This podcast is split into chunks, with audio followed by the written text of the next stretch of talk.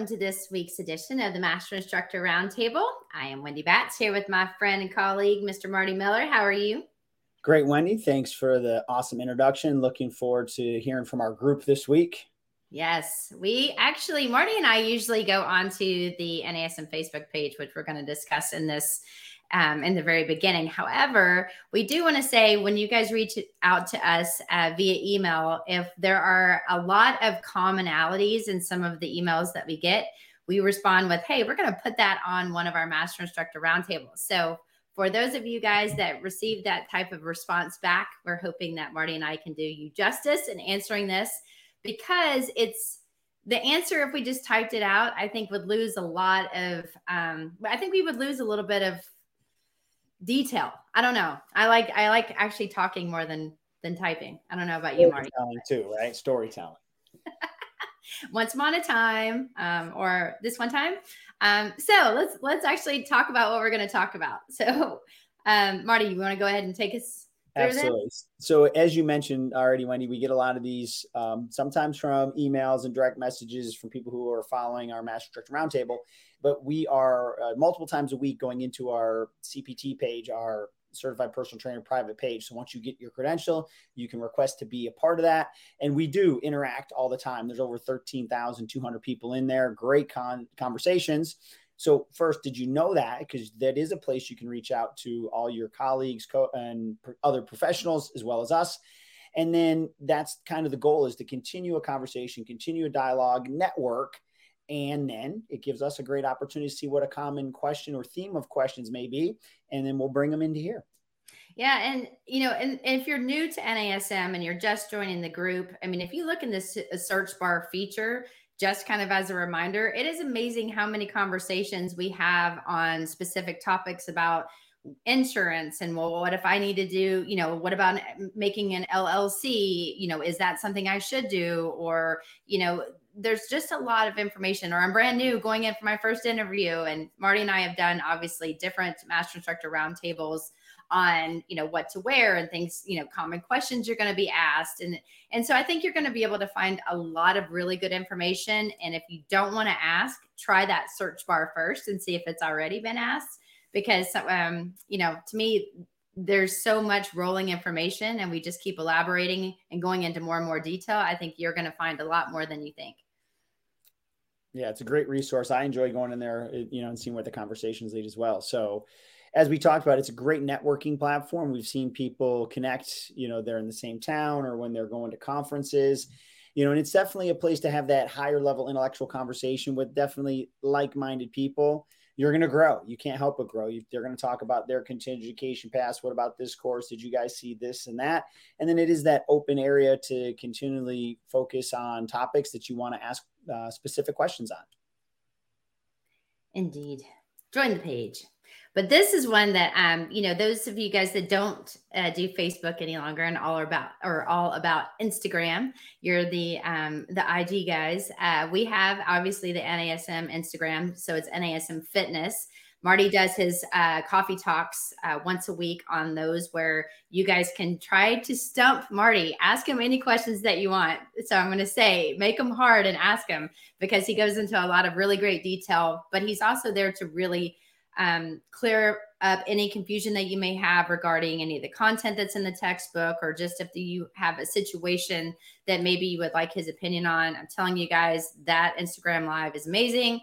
Um, and then Marty and I, every other week, we also go on to the NASM Performance channel. So if you guys are not part of both of those or following both, I would strongly suggest it because when we go on to the Performance channel, we talk about various topics and it's called All Things Performance. Shocker. So, you know, that's a really good place too for you to hear different content. We're taking a little bit more of a, a we're diving deeper into more performance, working with coaches, working with, you know, groups and how we work with professional athletes. And then we had a lot of various topics such as, you know, cognitive fitness. Um, that was one of the ones that we were talking about uh, last week, and we're going to be talking about again in more detail. So make sure, you know, join NASM Fitness as well as NASM Performance, and you can get even more information. Well said, Wendy.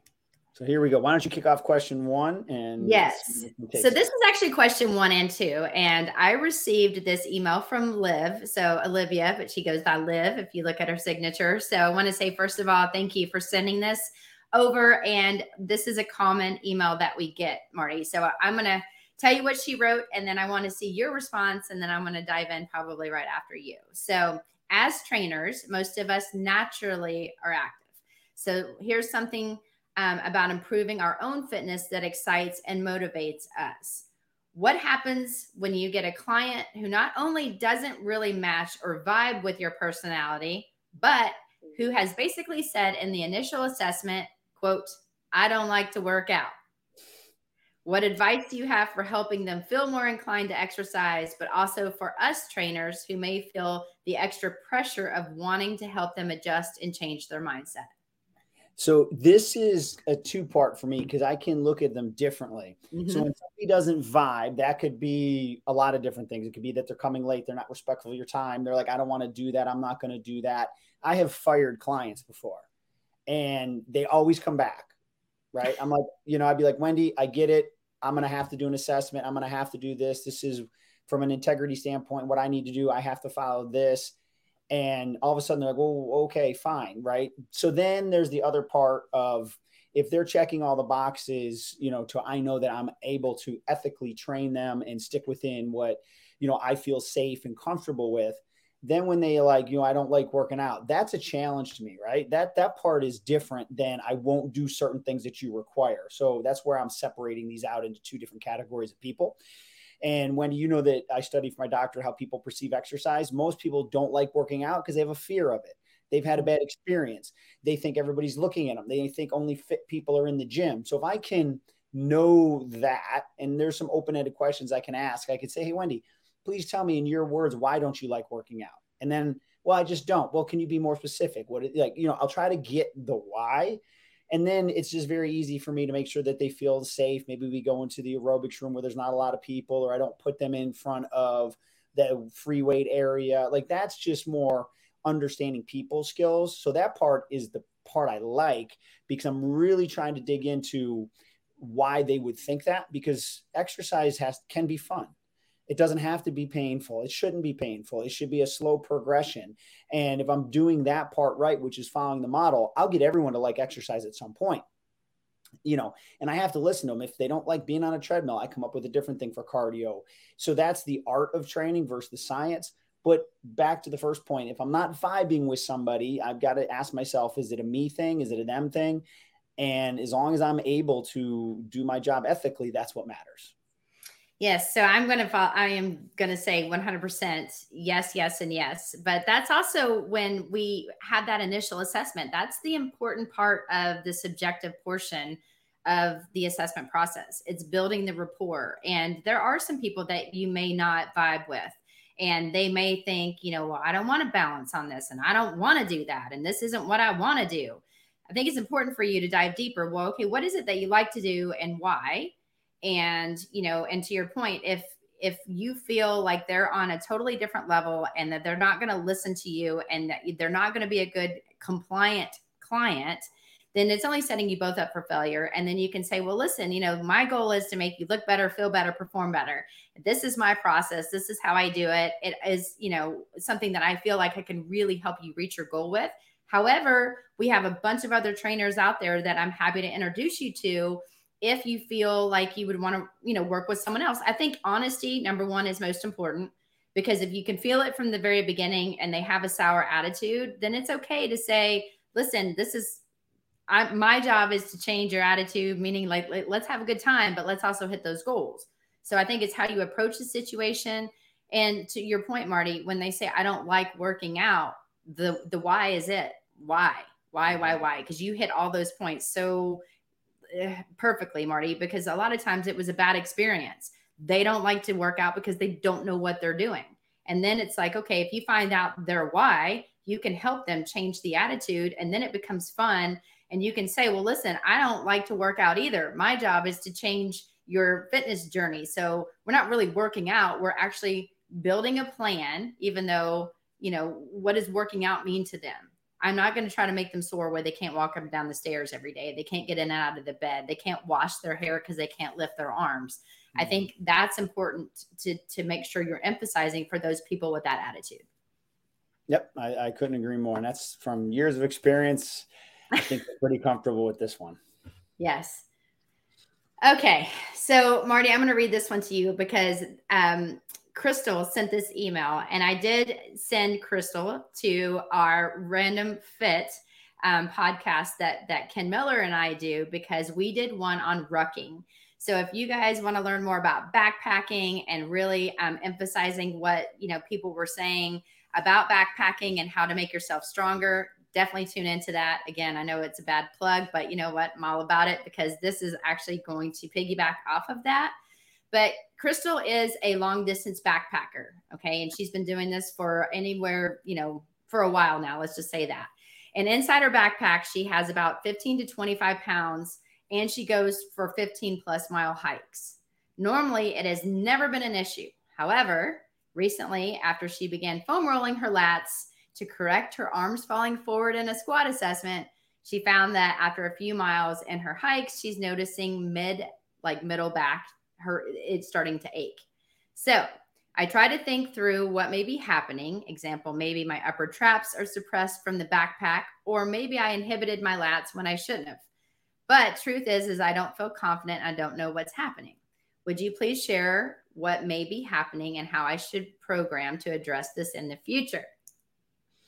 I love this question, by the yeah. way. yeah.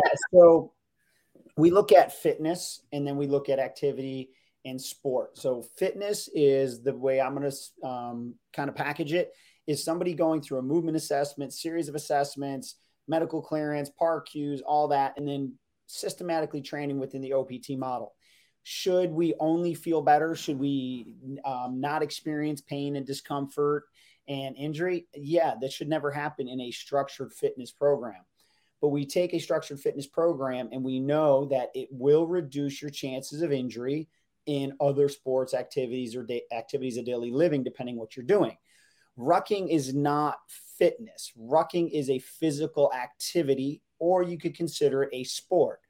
And the reason I say that, we've said this many times as an athletic trainer, and Wendy being, you know, a, a hands-on therapist with a background working with athletes, we don't do these activities because they're good for us orthopedically. We do them because we enjoy the competition, we enjoy what it provides us, and it's good for us maybe cardiovascular and things like that. But no, walking up hills with 15 to 25 pounds, which is going to pitch ourselves forward, you are going to potentially think of overuse. It's constantly the same motion over and over and over and over, you know, for a long period of time. You are going to get pattern overload, and it is going to put you more into a um, position, you know, that's not ideal for your posture. So you've got to balance that out. Can I do enough in my fitness program to offset what I'm doing in my physical activity and or sport? And that's the game we play constantly. So I'm going to highly encourage you to keep doing that. But then you have to program around what you're loading into your activity so that way you can continue to do it. So that's how I view it. I do a lot of cycling now because it's great. I've got a great bike right up here, right outside the door. It's great for cardio, it's convenient, but I'm in a forward flex position. So I'm knocking off burning calories and getting a great lower body workout and getting my heart rate up, but I'm also in a seated flex position. So I just have to weigh that out as I look at my programming for other things. So that's how I look at it, but keep on rocking. so I'm going to take a little bit of a, a, different approach to that, even though it is the same. I don't know. Anyway, um, so Crystal, here's first and foremost, like, you know, if you do any research or you've learned anything um, about you know the core itself. Obviously, it's more than just like your your um, abs, and it's all about basically your your spine. So your cervical spine, your thoracic spine, and your lumbar spine. And so when you did the overhead squat assessment, that is first of all a amazing, and b it's going to let you know what's happening in all areas of your body during movement. So during the transitional movement. So if you notice that when your arms fell forward, you really taking time to foam roll and stretch your lats is going to be extremely important because you really want to get that length back into the lat because of the insertion point in the lower back. So therefore, you're not going to end up, you know, putting yourself into an anterior pelvic tilt because of that insertion point when those also get tight or overactive, if you will. So I would say it could be a couple different things that that you're having issues with. First of all, make sure that you are thinking about what are you activating after you foam roll your lats, meaning I would foam roll your lats, I would statically stretch them. Did you also notice that there was a low back arch when you did your overhead squat assessment in the lateral view? And if you did, are you also stretching your hip flexors to help put your hips back into a neutral position?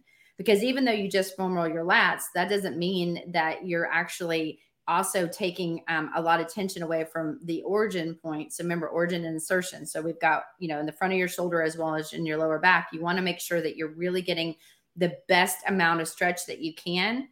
But after you stretch and foam roll one overactive muscle, you need to activate the opposing side to help that, you know, keep that newfound position into whatever joint you're trying to work on. So if you notice that your mid to lower trap is now starting to ache, that muscle, now that you've put yourself in good position, you're probably because you know you probably have rounded shoulders with a backpack, you're probably putting your shoulders back into a neutral position. Your head's probably going back into a better position as well. But now you've got that backpack on and you're probably going more into a rounded position and that's causing more strain and stress in the mid to lower back. So I would strongly suggest after you roll and stretch your lats and hip flexors to then start incorporating something like, you know, uh, rows, like cable rows, maybe ball cobras or floor cobras, you know, doing um, anything that you can in the mid to lower back um, section to strengthen those muscles that are usually overactive and weak.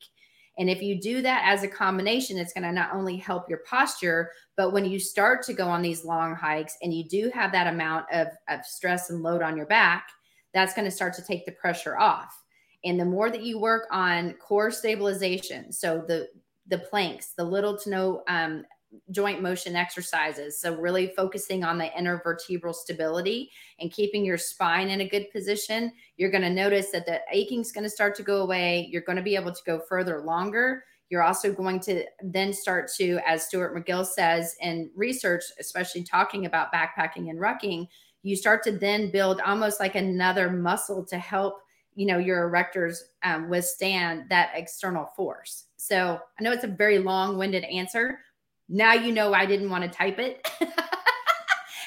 so, um, and if you guys are joining Marty Miller and I today on the Master Instructor Roundtable, we're talking about questions from the group. And we have talked about two questions that Liv had brought up and the question about backpacking with Crystal. Love it. So let's see what else we got. Question four here. So, a client says he feels tension mainly in his low back rather than hamstrings when doing RDLs what could be the culprit? So I'll go first. You know, the question from Charles here, and then I'll like to see. You know, this one can kind of go back and forth a little bit because there's a lot to it. So first, Charles, thank you for asking the question. Then there's also I'd like to see somebody's assessment, right? Because I would want to see how they move and see their movement patterning. Plus, I'd also like to see what other phases of training they've gone through or what exercises they're doing prior to this. Now, RDLs, because it's not a single leg RDL, I'm assuming here we're in the strength program. So this is just an assumption I have to make. So hopefully that they would have done some single leg RDLs and other hinging patterns prior to going into maybe a traditional RDL where there's going to be weight involved. So I would want to see how they feel, what their movement patterning was, were they sore, did they have any other issues? And again, we always have to look at previous injury as well. So you know, where you should feel an RDL, right? So, you know, feels it is low back rather than your hamstrings. You know, with that being said, is are they in a neutral spine position to begin with, right? Are they, as they're doing this, is maybe the weight a little too much? It's tipping them into an anterior pelvic tilt. As you know, we need to have somebody in a neutral position and that would even include the chin because if my chin is elevated slightly which a lot of people do as they go into any type of um, deadlift, Romanian deadlift, etc.